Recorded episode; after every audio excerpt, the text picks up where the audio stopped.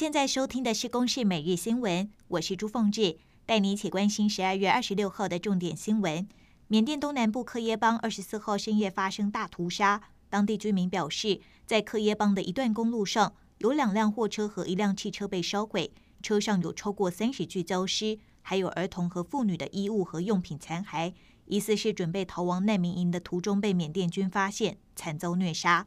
当地人权组织称，被烧毁的车子里面有包括老人、妇女还有儿童在内的三十多人。当地居民表示，受害者在前往难民营时被捕后被杀。缅甸官方媒体则称，缅甸军拦查疑似克伦尼国防军的可疑车辆，对方没有停车，还袭击军队，因此爆发了冲突。耶诞节是一年一度全球重要的节日，各国也纷纷用不同的方式庆祝。英国女王伊丽莎白二世发表圣诞文告，缅怀亡夫菲利普亲王，而教宗方济各则是呼吁疫情下，全球更要展开对话和合作。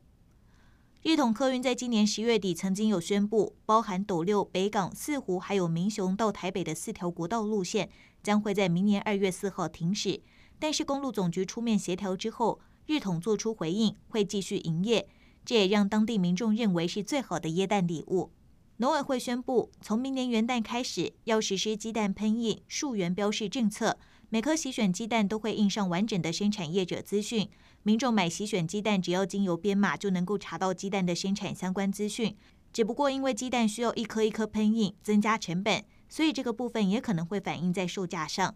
即将进入新年，但全球还是无法摆脱新冠疫情。在 Omicron 变种病毒的侵袭之下，各国有不少跨年活动都被影响。比方德国、英国还有法国等欧洲国家陆续都宣布取消跨年活动，不过亚洲的泰国以及中东杜拜依然会举行，但是防疫规定严格。以上由公视新闻制作，谢谢您的收听。